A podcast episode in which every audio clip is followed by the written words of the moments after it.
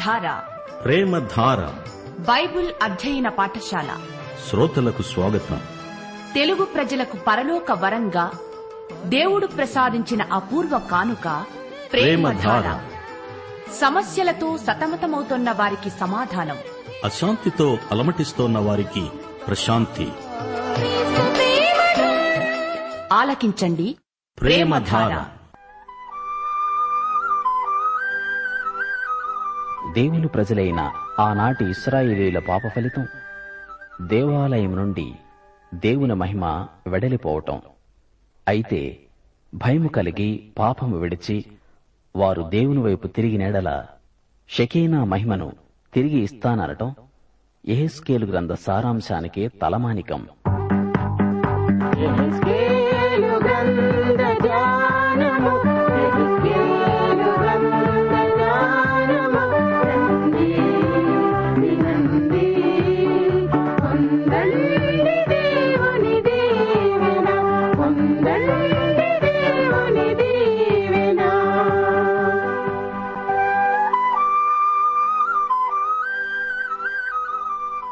ప్రియ శ్రోతలు బాగున్నారా క్రీస్తునందు కుటుంబ సమేతంగా ఆయురారోగ్యములతో వర్ధిల్లుతున్నారా?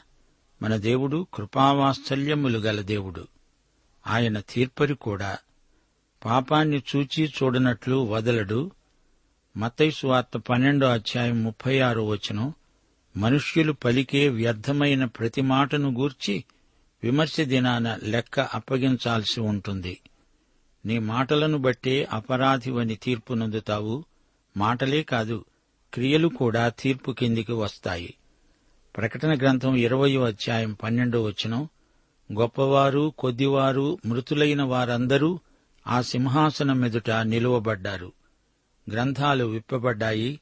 జీవగ్రంథము అనే వేరొక గ్రంథం విప్పబడింది. ఆ గ్రంథములందు వ్రాయబడిన వాటిని బట్టి తమ క్రియల చొప్పున మృతులు తీర్పు పొందుతారు. మన మనస్సు వైఖరి కూడా తీర్పు కిందికే వస్తుంది. రోమాపత్రిక రెండో అధ్యాయం ఐదో వచనం. నీ కాఠిన్యము మార్పునొందని నీ హృదయమును అనుసరించి ఉగ్రత దినమందు అనగా దేవుని న్యాయమైన తీర్పు బయలుపరచబడే దినమందు ఆయన ప్రతివానికి వాని వాని క్రియల చొప్పున ప్రతిఫలమిస్తాడు. మాట మనసు క్రియ ఈ మూడింటికి తీర్పరి ఏసే కనుక జాగ్రత్త. రండి ప్రార్థన చేసుకుని వాక్య ధ్యానములో ప్రవేశిద్దాము. కృపా కనికరములు గల మా పరలోక దేవ గొప్ప తండ్రి సృష్టికర్త సింహాసనాసీనుడా జీవాధిపతి న్యాయ తీర్పు తీర్చే సార్వభౌముడా నీకు మా కృతజ్ఞతలు. నిన్ను స్తుతించి మహిమపరుస్తున్నాము. ఈ రోజున నీ బిడ్డలమైన మేము నీ కృపాసనమును సమీపిస్తున్నాము. నిన్ను ఆత్మతో సత్యముతో ఆరాధిస్తున్నాము. దేవా మమ్మలను కనికరించండి. మా హృదయాలను అంతరింద్రియాలను పరిశోధించే దేవుడవు నీకే స్థుతి ఈ రోజున మా శ్రోతలందరినీ నీ కృపాసనము నొద్దకు తెస్తున్నాము. వారిని మీ స్పర్శతో ఆశీర్వదించండి. వారి అక్కరలు మీరెరుగుదురు. వారిని మీ కృపలో భద్రపరచండి. మీ రాకడకై సిద్ధపరచండి. వారి కుటుంబాలలో నీ చిత్తము పరలోకములో నెరవేరినట్లే పూర్తిగా నెరవేరాలని ప్రార్థన చేస్తున్నాము. వారి కుటుంబాలను వారి సంతానమును బంధుమిత్రాదులను దర్శించండి పరామర్శించండి ఆశీర్వదించండి. చదువుకునే పిల్లలకు కావలసిన జ్ఞానము జ్ఞాపక శక్తి అనుగ్రహించండి. పరీక్షలలో విజయం వారికి ప్రసాదించండి. నిరుద్యోగులను అవివాహితులను ఆశీర్వదించండి. సంతానహీనులను కనికరించి వారికి గర్భఫలము దయచేయండి. దీర్ఘవ్యాధులతో దినదినము బాధపడుతున్న రోగులను కనికరించి వారికి సంపూర్ణ స్వస్థత అనుగ్రహిస్తారని ప్రార్థిస్తున్నాము. మా దేశమును ప్రభుత్వాన్ని పరిపాలకులను అధికారులను ఆశీర్వదించండి. దేశమందు ప్రజలు నైతిక విలువల నెరిగి ప్రవర్తించున్నట్లు వారికి మంచి మనస్సాక్షిని ప్రసాదించండి.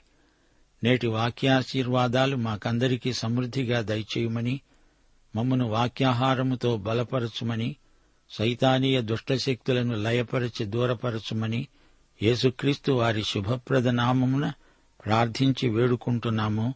మా పరమ తండ్రి ఆమెన్. ప్రియ శ్రోతలు ఈ రోజున మనం ఎహెచ్కేల్ గ్రంథం ఎనిమిదో అధ్యాయంతో నేటి పాఠాన్ని ప్రారంభిస్తున్నాము. మొదటి వచనం ఆరో సంవత్సరం ఆరో నెల ఐదో దినమున నేను నా ఇంట కూర్చుండి ఉండగా ప్రభు అయిన యహోవా హస్తము నా మీదికి వచ్చింది. శ్రోతలు ఈ అధ్యాయంలో దేవుని మహిమ దర్శనం కనిపించింది. దేవాలయ వాతావరణం కలుషితం చేశారు. అందుచేత దేవస్థానం నాశనమైపోయింది. ఎహెజికేలు దర్శన ప్రవచనాలలో ఇది రెండో భాగానికి ప్రారంభం. ఎరుషలేము ఇస్రాయేలు శత్రువులకు వశమైపోవడం కనిపించింది. యహోవా మహిమా ప్రకాశం ఎరుషలేము దేవాలయము నుండి నిష్క్రమించింది. దేవుని మహిమ వచ్చి ఎహెజ్కేలును ఎరుషలేముకు తీసుకువెళ్ళింది. దేవుని మహిమ మొదట ఎరుషలేము దేవస్థానంలో కనిపించింది. కెబారు నదీ తీరాన ఈ దర్శనం కలిగింది. రెండు కొరింతి పన్నెండో అధ్యాయం ఒకటి నుండి మూడో వచనం వరకు పౌలు కూడా పరలోకానికి మూడో ఆకాశానికి కొనిపోబడినట్లు దర్శనం పొందాడు. పౌలన్నాడు అతిశయపడడం నాకు తగదు గాని అతిశయపడవలసి వచ్చింది. ప్రభువు దర్శనములను గూర్చి ప్రత్యక్షతలను గూర్చి చెబుతాను. క్రీస్తునందున్న ఒక మనుష్యుణ్ణి నేనెరుగుదును అతడు పద్నాలుగు సంవత్సరాల క్రిందట మూడో ఆకాశానికి కొనిపోబడ్డాడు. అతడు శరీరముతో కొనిపోబడ్డాడేమో నేనెరుగను శరీరము లేకుండా కొనిపోబడ్డాడేమో అది నేనెరుగను అది దేవునికే తెలుసు. అట్టి మనుష్యుణ్ణి నేనెరుగుదును. అతడు పరదైసులోనికి కొనిపోబడి వచింప శక్యము కాని మాటలు విన్నాడు. ఆ మాటలు మనుష్యుడు పలుకకూడదు. అసలు ఏమి జరిగిందంటే గలతీ ప్రాంతంలో లుస్త్రలో పౌలు మీద రాళ్ళు రువ్వారు. అతడు చనిపోయాడని చెప్పి అతన్ని అక్కడే పడేసి వెళ్ళిపోయారు నిజంగా పౌలు చనిపోయాడు. అయితే దేవుడు అతణ్ణి బతికించాడు. ఇది పౌలు యొక్క దర్శన అనుభవం. మూడో ఆకాశానికి ఎత్తబడ్డాడు. అలాగే ప్రకటన గ్రంథం నాలుగో అధ్యాయంలో పరమార్థ జ్ఞాని అయిన యోహాను పరలోకానికి ఎత్తబడ్డాడు. యోహాను ఎత్తబడడం సంఘం ఎత్తబడడానికి సాదృశ్య సంకేతం. విశ్వాసులందరూ అలాగే పరలోకానికి ఒకానొక రోజున ఎత్తబడతారు. ప్రభువుతో సదాకాలం ఉండిపోతారు. ప్రకటన గ్రంథం రెండు మూడు అధ్యాయాలలో సంఘం పేర్కొనబడింది. అయితే నాలుగో అధ్యాయంలో యోహాను పరలోకానికి ఎత్తబడిన తరువాత మళ్ళీ సంఘం అనే మాట వినపడదు. అప్పటి నుండి సంఘం క్రీస్తు యొక్క వధువుగా పరిచయం చేయబడింది. అందుకే యోహాను పరలోకానికి వెళ్ళినప్పుడు ఆ సంఘటన సంఘం ఎత్తబడడానికి సాదృశ్యంగా ఉంది. పౌలులాగా యోహానులాగా ఎహెజ్కేలు దర్శనం చూచాడు. ఇది దార్శనిక అనుభూతి. ఇది సహజాతీతం. దీనిని వివరించడం మానవరీత్యా అసాధ్యం. ఎహెజ్కేలు దర్శనం అతీతమైనది. అతడు ఆ సమయంలో యూదా పెద్దల మధ్య కూర్చుండి ఉన్నాడు.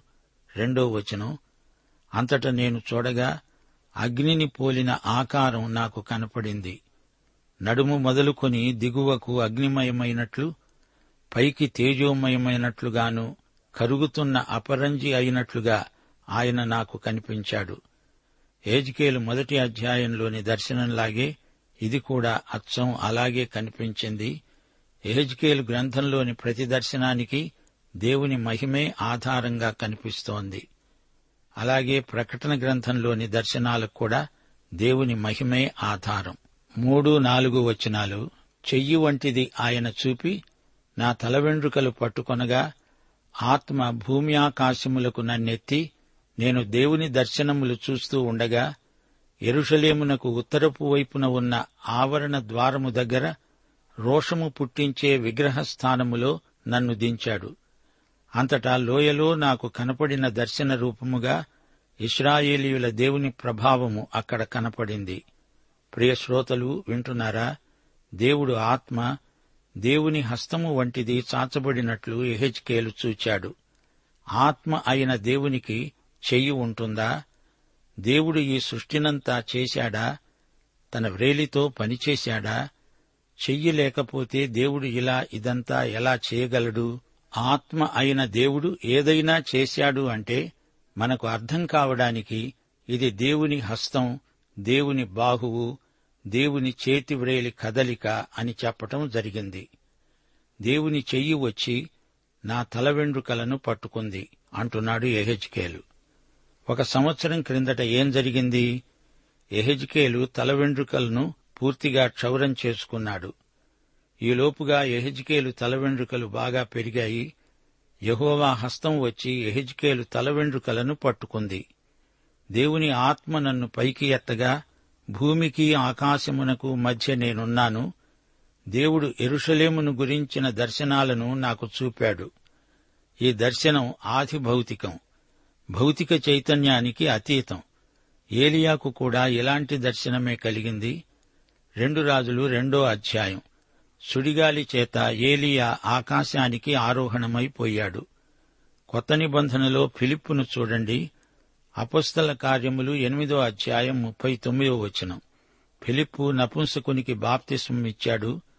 వారు నీళ్ళలో నుండి వెడలి వచ్చినప్పుడు ప్రభు ఆత్మ ఫిలిప్పును తీసుకొని పోయాడు. చూచారా? ఇది ఆత్మ చేసిన కార్యం. మానవాతీతమైన సంఘటన. ఫిలిప్పు ఏలియా యెహెజ్కేలు వీరందరికీ ఆత్మ వల్ల కలిగిన దార్శనిక అనుభవాలు మనకు దేవుని వాక్యంలో వివరించబడినాయి. ఎరుషలేమునకు ఉత్తరవైపున ఉన్న ఆవరణ ద్వారము దగ్గర రోషము పుట్టించే విగ్రహస్థానము. ఈ విగ్రహస్థానం దేవునికి రోషం పుట్టిస్తుందా? అది ఎలాంటిది? మనషే ఒక విగ్రహాన్ని తెచ్చి యహోవా ఆలయంలో ఉంచాడు. దేవునికి కోపం తెప్పించాడు. రెండు రాజులు ఇరవై ఒకటో అధ్యాయం రెండో వచనం. రెండు దినవృత్తాంతములు ముప్పై మూడో అధ్యాయం. మనషే యహోవా దృష్టికి చెడుతనం జరిగిస్తూ యహోవా వెళ్ళగొట్టిన జనములు చేసినట్లు హేయక్రియలు చేస్తూ వచ్చాడు. మనషే తెచ్చిపెట్టిన విగ్రహం ఎక్కడో మూలన పడిపోయింది. దాని మళ్ళీ బయటికి తెచ్చారు. దాన్ని పూజించడం మొదలుపెట్టారు. దేవుని రోషాన్ని వీరు ఈ విధంగా రెచ్చగొడుతున్నారు. అందుకే యహోవాకు అది రోషము పుట్టించే విగ్రహ స్థానం ప్రియ శ్రోతలు గుర్తించండి. ఏజ్కేలు గ్రంథం ఎనిమిది నుండి పదో అధ్యాయం వరకు క్రమేణా దేవుని మహిమ ఇస్రాయేలు జాతి నుండి దేవుని ఆలయం నుండి వెళ్ళిపోతూ ఉంది. ఇది నిజంగా మనషే కాలంలోనే జరిగింది. యహోవా మహిమ నిష్క్రమించింది. అది ఇప్పుడు ఎహెజ్కేలు దర్శన రీతిగా చూస్తున్నాడు. మనషే కాలం ఇస్రాయేలు జాతి చరిత్రలో చీకటి అధ్యాయం. ఎనిమిదో అధ్యాయంలో దేవుని మహిమ పూర్తిగా గతించినట్లు కనిపించలేదు. మహిమ ఆలయంలో కనపడింది. అక్కడి నుంచి పైకి ఎక్కింది. గాని ప్రజలు దేవుని వైపు తిరగటం లేదు. అంతటా దేవుని మహిమ పట్టణం తూర్పు దిశగా వెళ్ళిపోయి ఆ పొలిమేరలో కనిపెట్టింది. పదో అధ్యాయంలో మహిమ పూర్తిగా నిష్క్రమించింది. మనషే తరువాత దేవుని మహిమ ఆలయంలో ఉన్నట్లు దాఖలా లేదు. దేవుని కృప నిరంతరము ఉంటుందనడానికి ఎహెజ్కేలు దర్శనాలే నిదర్శనాలు. దేవుడు ప్రేమమూర్తి కనికరము గలవాడు ఆయన నీతి స్వరూపి. తన సృష్టి అయిన ఈ ప్రపంచంలో ఆయన చెడుగును సహించడు. తన స్వభావానికి విరుద్ధమైన దానిని దేనిని ఆయన ఉండనివ్వడు. మన నీతిని బట్టి మన సత్క్రియలను బట్టి ఆయన మనలను రక్షించడు కాని కేవలం ఆయన కృప మన విశ్వాసం మాత్రమే మన రక్షణకు ఆధారం. విశ్వాసం అంటే యేసుక్రీస్తునందు మనము ఉంచిన నమ్మకం. ఆయన విశ్వసనీయుడు ఎంతైనా నమ్మదగినవాడు. క్రీస్తునందు విశ్వసించని ఎడల మన పాత స్వభావాన్ని బట్టి దేవునికి విరోధంగానే ఉండిపోవలసి వస్తుంది. పోలీసు అధికారి ఎవరైనా నేరస్తుణ్ణి తన ఇంటిలో చేర్చుకుంటాడా? ఏజికేలు ఎనిమిదో అధ్యాయం ఐదో వచనం నరపుత్రుడా ఉత్తరపు వైపు చూడు అని యహోవా సెలవీయగా నేను ఉత్తర వైపు తేరి చూచాను. ఉత్తరపు వైపున బలిపీఠము గుమ్మము లోపల రోషము పుట్టించే ఈ విగ్రహం నాకు కనపడింది. దేవాలయం అపవిత్రమైపోయింది. ప్రజలు సజీవుడైన సత్యదేవుణ్ణి ఆరాధించటం లేదు. దశాజ్ఞలలోని మొదటి రెండు ఆజ్ఞలను ధిక్కరిస్తున్నారు. ఏడు నుండి తొమ్మిదో వచనం వరకు అప్పుడు ఆవరణ ద్వారము దగ్గర ఆయన నన్ను దింపగా గోడలో ఉన్న సందు ఒకటి నాకు కనపడింది. నరపుత్రుడా ఆ గోడకు కన్నము త్రవ్వమని ఆయన నాకు సెలవీయగా నేను గోడకు కన్నము తవ్వినంతలో ద్వారమొకటి కనపడింది. నీవు లోపలికి చొచ్చి ఇక్కడి వారు ఎట్టి హేయ కృత్యములు చేస్తున్నారో చూడుమని ఆయన నాకు సెలవీయగా నేను లోపలికి పోయి చూచాను. అప్పుడు ప్రాకెడి సకల జంతువుల ఆకారములు హేయమైన మృగముల ఆకారములు అనగా ఇస్రాయేలీయుల దేవతల విగ్రహములన్నీ గోడమీద చుట్టూ రాయబడినట్లు కనపడింది. ఎహెజ్కేలు కలగనలేదు ఇది వాస్తవం. అతడు కన్నం తవ్వాడు అందులో గుండా ప్రవేశించాడు. శరీరంతో అతడు చేసినది కనపడుతోంది. లోపల ఏమి కనపడింది? వారు సృష్టికర్తను విడిచి సృష్టమును పూజిస్తున్నారు.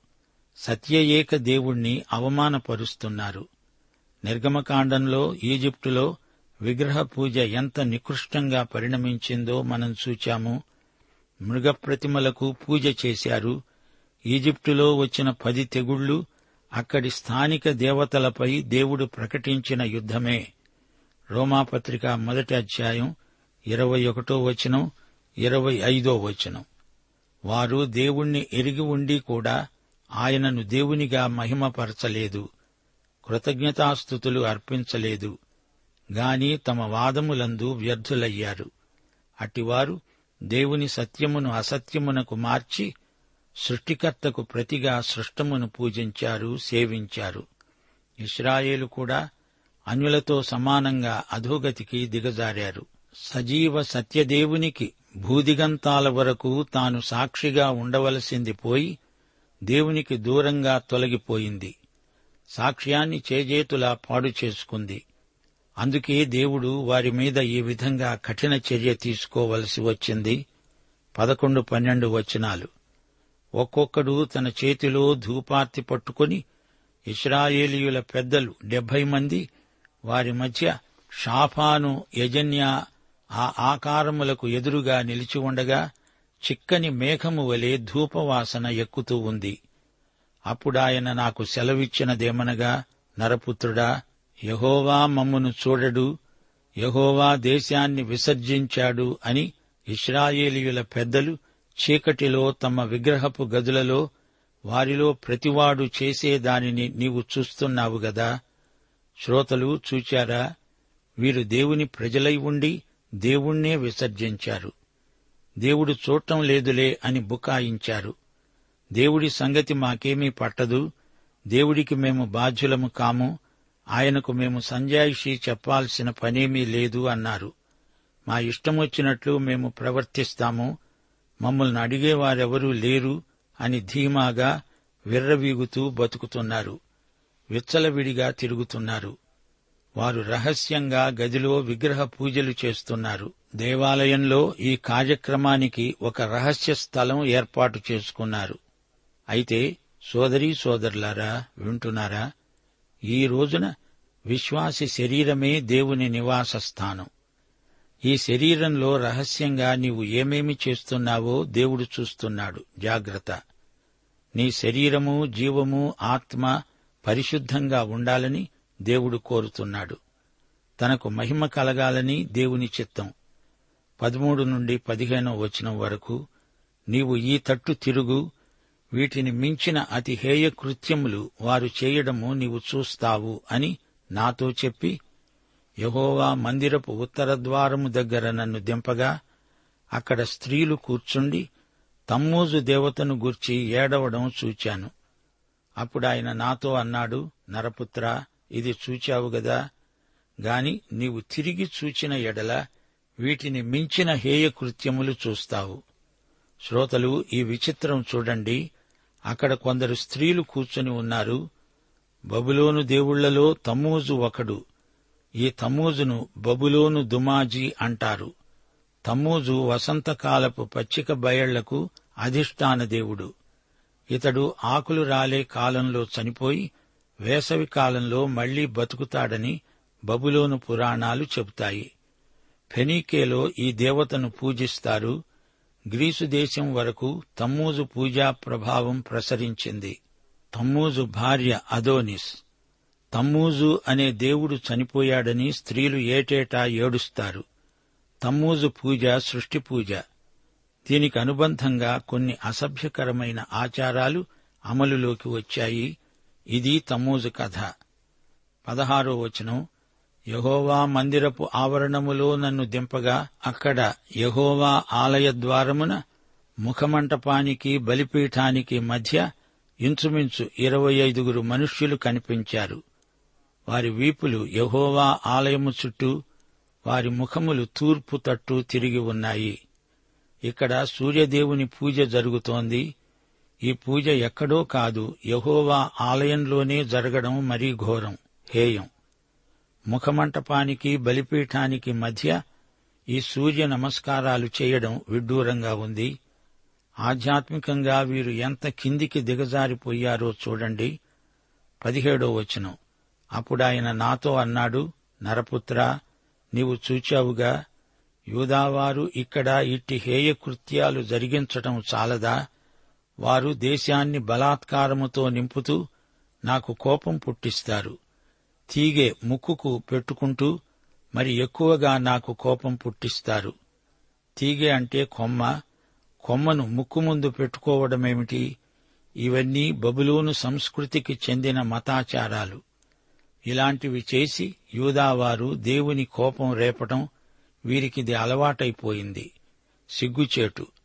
ఈ అధ్యాయంలో దేవుడు తన తీవ్ర కోపాన్ని వ్యక్తం చేస్తూ అన్నాడు కటాక్షము లేక కనికరము చూపక నేను నా క్రోధమును అగుపరచి వారు నా చెవులలో ఎంత బిగ్గరగా మొర్రపెట్టినా నేను ఆలకించను.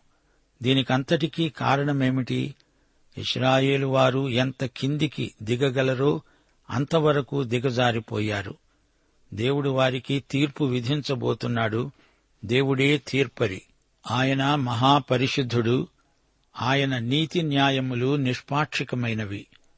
రోమాపత్రిక తొమ్మిదో అధ్యాయం పద్నాలుగో వచనంలో అపుస్తలుడైన పౌలు అన్నాడు కాబట్టి ఏమంటాము? దేవుని యందు అన్యాయము కలదా? అట్లనరాదు. దేవుడు చేసే పని నిష్పాక్షికమైనది. శ్రోతలు ఎహెజ్కేలు తొమ్మిదో అధ్యాయం వినండి. మనషే రాజుకాలం నుండి షకీనా మహిమ ఆలయంలోకి రావడం పోవడం జరుగుతూనే ఉంది. ఎహెజ్కేలుకు దర్శనంలో ఆరుగురు మనుష్యులు కనిపించారు. వారి మధ్య ఒకడు అవిసెనారబట్ట ధరించుకొని నడుముకు లేఖకుని సిరాబుడ్డి కట్టుకొని ఉన్నాడు. ఆరుగురు మనుష్యులు దేవదూతలు. వీరు ఇస్రాయేలు జాతి కోసం వచ్చారు సంఘం కోసం కాదు.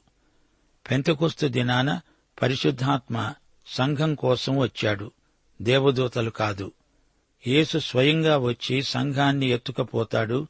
అయితే ప్రభువు తన రాజ్యాన్ని స్థాపించడానికి వచ్చినప్పుడు తన దూతలను పంపుతాడు. మతయి సువార్త పదమూడో అధ్యాయం నలభై ఒకటో వచనం వారు దుర్నీతి పరులను అగ్నిగుండములో పడేస్తారు. రెండు తెస్సులోని పత్రిక మొదటి అధ్యాయం ఏడు ఎనిమిది వచనాలు. సువార్తను తిరస్కరించే వారికి ప్రతిదండన. ప్రకటన మూడో అధ్యాయం తరువాత సంఘం కనిపించదు. ఒకటి నుండి మూడో అధ్యాయం వరకు సంఘమే ఎక్కువగా కనిపిస్తుంది. ఎందుకని? సంఘం ఎత్తబడుతుంది. అప్పుడు దేవదూతలు ఈ భూమికి తీర్పు తీర్చే పనిలో ఉంటారు. నాలుగో వచనం. ఆరుగురు మనుష్యులు ఎవరికి తీర్పు రాబోతోందో వారి నుదుటిపై గుర్తు వేశారు. సిరాబుడ్డి నడుముకు కట్టుకున్న వ్యక్తి శేషిత ప్రజల నుదుటిని గుర్తించాడు. పదకొండవ వచనం. అప్పుడు అవిసెనార బట్ట ధరించుకొని లేఖకుని సిరాబుడ్డి నడుముకు కట్టుకున్నవాడు వచ్చి నీవు నాకు ఆజ్ఞాపించినది నేను చేశాను అన్నాడు. శ్రోతలు గమనించారా? కొందరు తీర్పు కోసం గుర్తించబడ్డారు. అయితే కొద్దిమంది శేషం మిగులుతారు వీరు క్షేమంగా భద్రంగా ఉంటారు. మన దేవుడు కనికరము ప్రేమ వాత్సల్యము గలవాడు. ప్రజలు తన వైపు తిరిగితే ఆయన వారిని ప్రేమిస్తాడు రక్షిస్తాడు. లేకపోతే ఆయన తీర్పు ఎంతో తీవ్రమైనది భయంకరమైనది. పాఠం ఇంతటితో ముగిస్తున్నాము. ప్రభు అయిన యేసుక్రీస్తు వారి దివ్యకృప తండ్రి అయిన దేవుని పరమ ప్రేమ పరిశుద్ధాత్మ యొక్క అన్యోన్య సహవాసము సమాధానము మనకందరికీ సదాకాలము.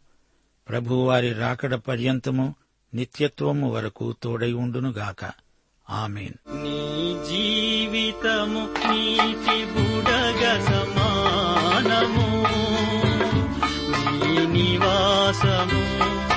sun.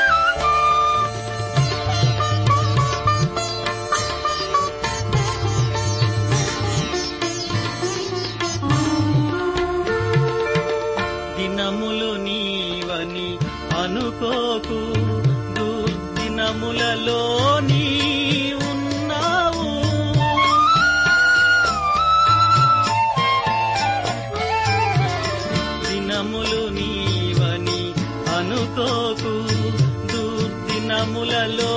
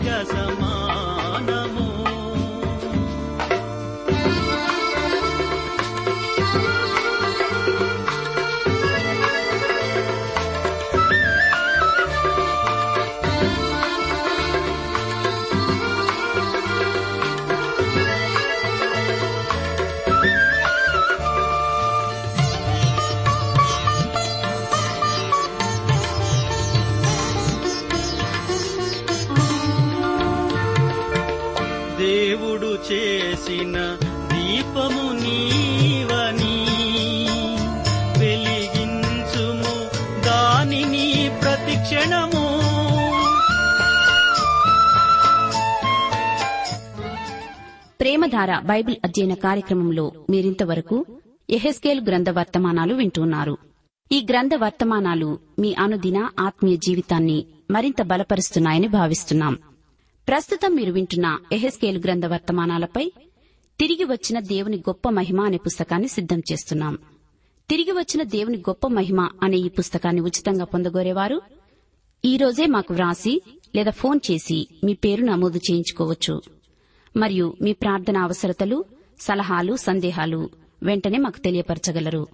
మా చిరునామా ప్రేమధార ట్రాన్స్వర్ రేడియో ఇండియా తపాలా సంచి నాలుగు సికింద్రాబాద్ ఐదు సున్నా సున్నా సున్నా ఒకటి ఏడు.